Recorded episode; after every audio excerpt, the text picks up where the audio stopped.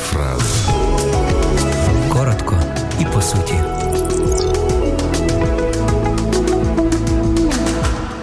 Одного разу чоловік запитав у лікаря: чи є у вас рецепт від гріха? Є, відповів лікар. Ось цей рецепт. Нарийте корені слухняності, зберіть квітів душевної чистоти, нарвіть листя терпіння, зберіть плодів чесності, все це висушіть постом утримання, вкладіть в каструлю добрих справ, додайте води сліз покаяння, посоліть сіллю братолюбства, додайте щедрот, милостині, та усе це покладіть порошок смирення. Приймайте по три ложки в день страху Божого, одягайтеся в одяг праведності.